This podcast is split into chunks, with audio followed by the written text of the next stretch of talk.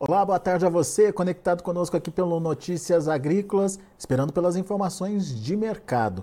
A gente tem um dia de estabilidade, dá para dizer assim, lá na Bolsa de Chicago para a soja. O mercado está de olho no que vem por aí com o relatório do USDA de amanhã, relatório de oferta e demanda. É o primeiro relatório da safra nova lá dos Estados Unidos e um relatório que pode trazer algumas indicações diferentes do que a gente tinha visto até agora é, sendo registradas, justamente porque o plantio por lá vem evoluindo bem e daí o mercado resolveu dar aquela parada para esperar o relatório e depois se posicionar novamente. Para ajudar a gente a entender o que vem por aí, quais são os possíveis números desse relatório e como fica o comportamento do mercado após a divulgação dessas informações, nós convidamos Luiz Fernando Gutierrez, analista da consultoria Safras e Mercado, está aqui com a gente já no vídeo. Bem-vindo, meu amigo. Obrigado mais uma vez por estar aqui com a gente. E já começo te perguntando da importância desse relatório de amanhã, Luiz. Aparentemente, até Chicago parou para esperar esse relatório. A gente viu hoje pela movimentação, né? Pelo, pela finalização dos números aí, altas pequenininhas, praticamente estável, fechando o mercado hoje, né? Boa tarde, Alex. Boa tarde a todos. Obrigado pelo convite mais uma vez. De fato, Alex, mercado né, em, em compasso de espera para o relatório do uso de amanhã. Uh, lembrando que a gente está né, cada vez mais entrando no mercado climático americano. Daqui para frente, tudo é safra americana, tudo é produção americana que está em desenvolvimento lá, o plantio avançando. E o relatório do uso de amanhã é importante porque é o primeiro relatório né, que tradicionalmente usa atrás os, os números de oferta e demanda para a nova temporada, tanto os Estados Unidos como o resto do mundo aí.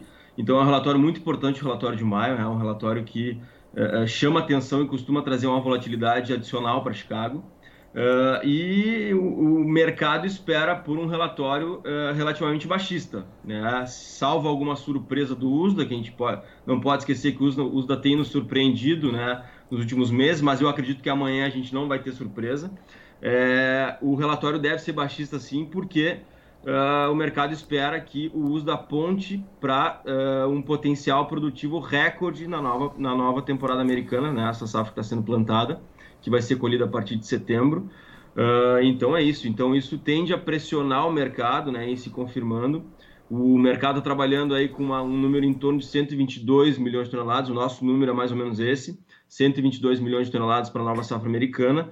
Uh, o que faz sentido, né, usa trabalhar com, com, uma produtividade cheia nesse primeiro momento, até porque o, o, esse, esse momento inicial uh, da safra, momento de plantio, o clima tem sido muito favorável, né, a gente não tem nem excesso de umidade, nem falta de umidade, tanto é que o plantio está evoluindo muito bem nos Estados Unidos, a gente está falando aí de um plantio bastante acima da média, né, gente, até domingo passado a gente tinha 35% da área americana plantada, contra uma média de 21%. Então está bem acima da média. Uh, e isso nos mostra que realmente esse primeiro momento de desenvolvimento inicial da safra americana é muito, é muito favorável e é isso que endossa o nosso sentimento de que o USDA vai trazer um potencial produtivo recorde para os Estados Unidos, o que deve sim pressionar o mercado aí através de um relatório possivelmente baixista. Bom, a gente está avaliando produtividade. É, mas também a gente tem que levar em consideração a possibilidade aí de uma mudança de área plantada, Luiz, justamente por conta dessa evolução mais rápida aí do plantio? Exatamente, tem esse ponto também, né, Alex? A gente lembra que o USA está trabalhando ainda com uma área provisória, né, uma área de intenção de plantio. É normal o USA ao longo do ano é, trazer ajustes para essa área. Nesse relatório de maio ele não vai trazer, né, não, é, não é costume dele, nem no relatório de, de, de junho porque no final de junho, naquele relatório de área plantada, né, o, o acreage americano, uh, ele deve trazer modificações. E como o plantio está tá evoluindo rápido, isso abre espaço uh, para uma possibilidade aí do produtor americano avançar um pouquinho mais em área, né? Tanto, uh, principalmente em soja, porque a área de milho a gente já espera uma área muito maior que do ano passado. Eu acho que o USA lá em março ele foi um pouquinho conservador na área de soja. Ele aumentou muito a área de milho e a área de soja ficou estável. Eu acho que tem espaço para aumentar um pouco a área de soja. Uh, e, é, e, esse plantio rápido, como a gente está vendo em um clima favorável, eu acho que abre essa possibilidade aí. Então seria mais um ponto, mas esse é um ponto um pouquinho mais à frente, mais para final de junho, né, que a gente deve ter esse número. Uh, mas sim, é outro ponto que a gente tem que ficar atento aí nas nos próximas, próximas semanas, meses, porque tem essa possibilidade também da área crescer um pouquinho mais e a área crescendo, naturalmente cresce o potencial produtivo, né, em se mantendo uh, a estimativa de produtividade. Uh, e a gente lembra que uh, anos de El Ninho, né, isso é importante, Alex, anos de El Ninho são anos que costumam ser bons para a safra americana. A gente não costuma ter grandes problemas. A gente não pode, obviamente, uh, descartar alguma, alguma mudança climática e tal, mas tudo leva a crer que a gente vai ter um clima bom para a safra americana. Os mapas até o momento apontam para isso nos meses de junho, julho, agosto, que são os, os três principais meses de desenvolvimento. Então, tudo nos leva a crer que a gente tem um potencial produtivo muito grande para a safra americana e se a área for ainda maior, esse potencial pode ser ainda maior. Ô, ô, ô Luiz, vocês aí nas safras já tem um número um pouquinho maior aí para a área do que o próprio USDA, né? É, eu, pessoalmente, eu acredito que a gente pode ver lá no final de junho uma área de pelo menos 88 milhões de acres. Né? O USDA, lembrando, trouxe uma área de 87,5 no relatório de março, a praticamente a mesma área do ano passado, uh, ou da temporada que está se encerrando agora em agosto. Uh, e eu acho, como eu falei, eu acho que o USA foi conservador, eu acho que existe espaço para a gente avançar um pouquinho mais. Então, eu acho que o USA pode, pode trazer esse ajuste aí lá no final de junho. Muito bem. Vamos, vamos esperar para ver. Talvez não seja para o relatório de amanhã, como você mesmo pontuou, mas enfim, amanhã a gente fica de olho na questão da produtividade. Alguma outra, é, algum outro é, enfim, algum alguma destaque. outro destaque para esse relatório, algum outro quesito aí que a gente precisa analisar? Uh, com relação ao número americano, óbvio, o número de produção é, é, muito importante, mas a gente não pode esquecer que o número de estoque é o que mexe mais com Chicago, né? Tá. E claro, quando a gente trabalha com uma produção maior, naturalmente a gente espera um estoque maior, e aí Susa deve confirmar um estoque saindo de 5,7 dessa temporada para mais ou menos uns 8 milhões. O mercado até na média está esperando 7,5. Eu apostaria em 8, tá? 8 milhões de estoque, que é uma alta bem expressiva, né? Quase, quase 50% de alta de estoque. E isso pode explicar muito um possível movimento negativo, porque é uma recuperação de estoque americano. Né? Então seria esse outro destaque e os outros destaques a gente pode colocar que usa também vai trazer números para o mundo, né? incluindo Brasil, Argentina e quadro oferta e demanda mundial. Uh, e uh, pela primeira vez a gente pode ver o uso estimando uma safra mundial de 400 milhões, rompendo 400 milhões de toneladas. Por quê? Porque ele deve confirmar uma deve estimar inicialmente uma safra brasileira de 160, que já era o que a gente poderia colher nessa temporada, né? A gente lembra que a gente está colhendo 155 agora, mas a gente teve perdas no Rio Grande do Sul. Se a gente não tivesse perdendo 5, 6 milhões no Rio Grande do Sul como a gente está, a gente bateria 160. Então, 160 é um número, um número conservador para a próxima temporada, pode ser daí para mais. Então eu acho que o USA vai trazer 160 para o Brasil. E para a Argentina, naturalmente, como a gente tem uma, teve uma quebra muito grande nessa temporada, é natural que o USA né, estime uma recuperação. Eu acho que uma safra de 45 milhões, entre 45 e 48 milhões, uh, uh, o USA deve trazer para a Argentina. Então a gente está falando aí de mais ou menos umas 30 milhões de toneladas a mais. E como nessa temporada a gente está trabalhando com uma safra mundial de 370, 30 milhões a mais é 400, então pode ser um destaque realmente esse número de 400 milhões de safra mundial aí pela primeira vez. Brasil produzindo 160 milhões, puxa vida. Mas enfim, nada, é, não é impossível, né? A gente viu sair de 125 no ano passado para 155 esse ano, né, Luiz? É, Exatamente. Potencial a gente tem, enfim, basta São Pedro ajudar. Vamos olhar para o Brasil então, Luiz. Uh, antes de olhar para o Brasil, deixa eu te perguntar do milho, né? É, o milho também tem alguma expectativa para esse relatório de amanhã. Você já adiantou para a gente que não é a questão da área, é, enfim, já vinha sendo projetado uma área grande, ah, mas aonde que pode estar o destaque aí do milho? Da mesma forma que a soja, Alex, a expectativa para o milho deve apontar para uma safra recorde. Né? Não tem que ser diferente, o mesmo clima que serve para a soja serve para o milho, e o milho tem isso que tu comentou, né? O milho já tem uma estimativa de área maior, né? uh, uh, para os Estados Unidos nessa temporada, uma área acima de 90 milhões de acres. Então, naturalmente, o potencial produtivo do milho vai ser recorde, não tem por que ser diferente. E isso é uma coisa também que é negativa. Né? O nosso analista Molinari costuma, uh, tem costumado falar que o, o, o, nesse momento o milho está caro em Chicago. né, nesse momento de plantio e que a tendência é para baixo. Né? Infelizmente, aí no lado do produtor, a tendência do milho também é para baixo, assim como na soja, porque, como eu falei, uh, o destaque é essa estimativa de produção aí que deve confirmar também uma safra recorde para pro, pro, os Estados Unidos, naturalmente olhando para um clima positivo, isso pode mudar, né, tudo aquilo, mas nesse momento tudo aponta realmente para uma produção recorde tanto de soja quanto de milho. É, é o que a gente está vendo acontecer agora com o milho no Brasil, né, milho safrinha derretendo por aqui, mas enfim... É... Exato, até porque a gente tem também aqui uma estimativa recorde, né, é. Alex? A gente está falando aí de uma safra de 130 milhões, possivelmente no Brasil, e, e isso naturalmente pesa sobre o mercado. Muito bom. Bom, vamos focar então no Brasil e olhar para as possíveis mudanças. Se a gente tem um cenário que pode ser mais negativo para a em Chicago, o que mudaria aqui para o Brasil, Luiz? Assim, no mercado disponível, Alex, eu acho que a, a pior parte do, do, do, ajuste negativo, né, que foi muito grande, isso acho que a pior parte já passou, ou já aconteceu. Não quer dizer que a gente não possa ter uma, né, novos ajustes negativos, mas eu acho que se eles vierem, eles não vão ser tão grandes, obviamente que trabalhando com um câmbio uh, de lado, tá? Não vamos, não vamos falar de câmbio né, muito diferente do que a gente está agora, porque senão a gente pode traçar vários cenários diferentes. Com um câmbio aí 495, 5, 5, 5, 5 e 10, uh, os preços eles devem ter encontrado um piso, tá? Salvo alguma grande mudança no, no câmbio. Uh, só que olhando para frente, com esse Chicago possivelmente mais fraco, a gente vai ter que ter uma recuperação de prêmios no Brasil. Uh, isso naturalmente acontece no segundo semestre, é natural que isso aconteça, né? mas a gente tem que ver qual, qual o tamanho do movimento negativo de Chicago se ele acontecer.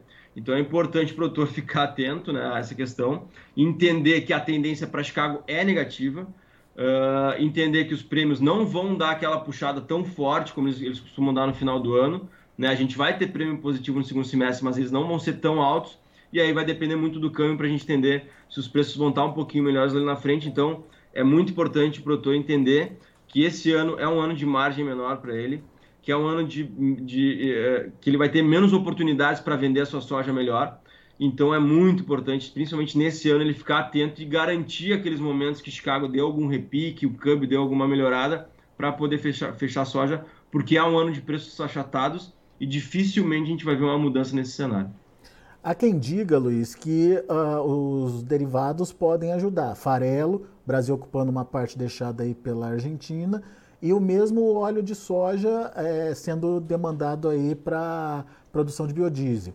É, até que ponto isso é, só ajuda a manter a cotação, né, evita uma pressão maior, ou até que ponto isso pode dar fôlego para novas altas uh, no mercado interno? Eu acho que, infelizmente, Alex, ele só ajuda a não cair mais o preço. Ah, tá? é? Eu acho, eu, dificilmente isso vai impulsionar preço, tá? Por quê? Porque a gente tem uma produção, a gente teve, né, e tem uma produção muito grande.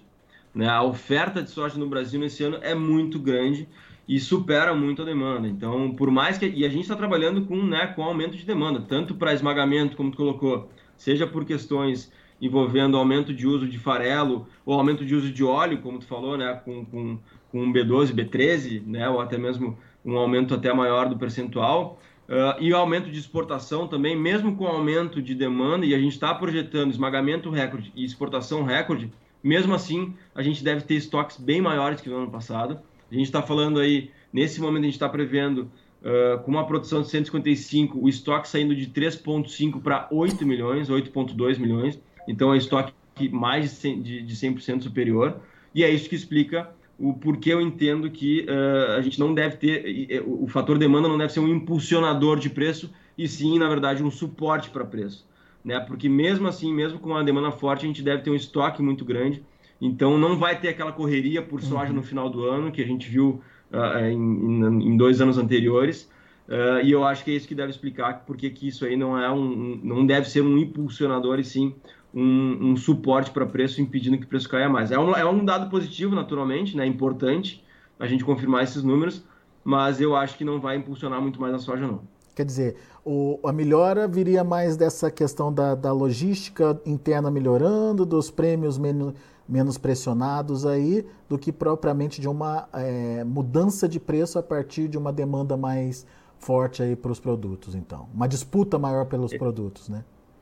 Exatamente. Como a gente vai ter mais soja sobrando, entre aspas, nesse ano, a gente não deve ter aquela, aquela disputa mais acirrada de final de ano, né? Que costuma impulsionar os preços, principalmente em 2021, a gente viu isso muito, de uma forma muito clara, né? Uh, a gente não deve ter isso esse ano, então a gente não deve ter uh, uh, aquele impulso adicional, né? Por conta da demanda. e realmente, eu acho que os, os prêmios estão tão um pouco melhores agora e devem melhorar pela questão logística, a gente está conseguindo escoar melhor a nossa safra. Uh, e, e, isso deve continuar pelos próximos meses, mas realmente aquela, aquele salto de prêmio que puxa preço a gente não deve ter nesse ano. Muito bem. Luiz Fernando Gutierrez,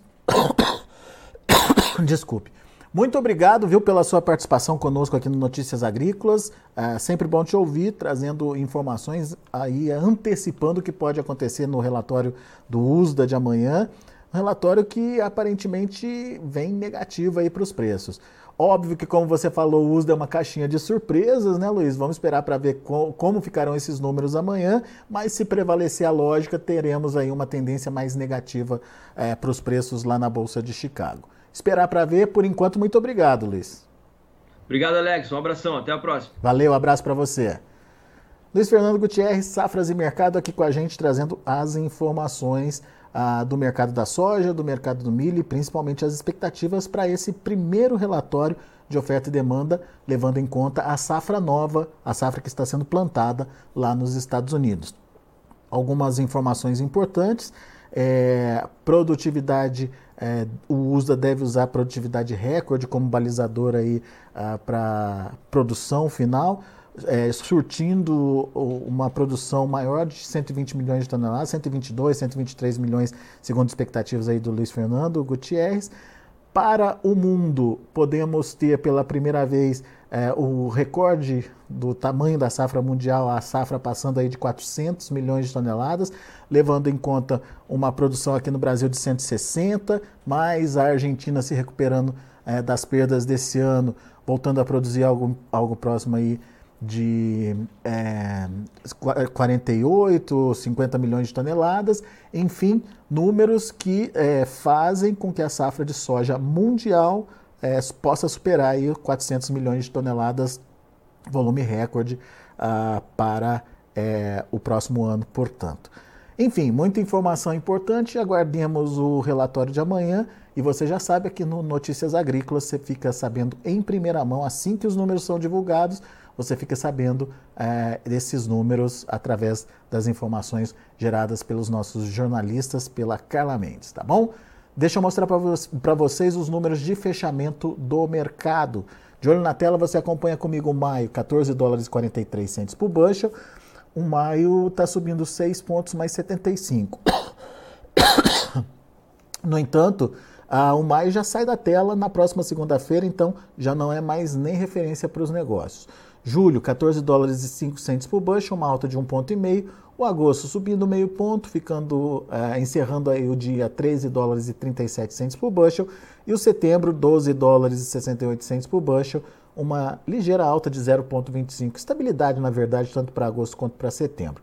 Vamos ver o milho. Milho no vermelho, já precificando esse aumento de área plantada e possivelmente mais um número recorde de produção de milho lá nos Estados Unidos. Maio, 6 dólares e 32 centos por bushel, 13 pontos de queda. Julho, 5 dólares e 82, queda de 11 pontos mais 75. Setembro, 5 dólares e 15 centos por bushel, 7 pontos mais 75 de baixa. Dezembro, 5 dólares e 13 centos por bushel, perdendo aí 7 pontos. E para finalizar, a gente tem o trigo, que também fechou no vermelho. Para julho, 6 dólares e 27 centos por bushel, 14 de queda. Setembro, 6 dólares e 39 centos por bushel, 13,5 de baixa. Dezembro, 6 dólares e 56 centos por bushel, 12 pontos mais 75 de queda. E a gente tem aí o março fechando a 6 dólares e 68 centos por bushel, com 12 pontos mais 25 de baixa. Esses são os números, portanto, de fechamento do mercado. A gente vai ficando por aqui. Agradeço a sua atenção, a sua audiência.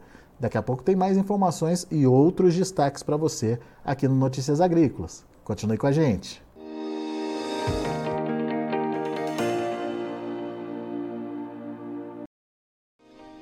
Se inscreva em nossas mídias sociais. No Facebook, Notícias Agrícolas no Instagram, arroba Notícias Agrícolas, e em nosso Twitter, arroba Norteagri.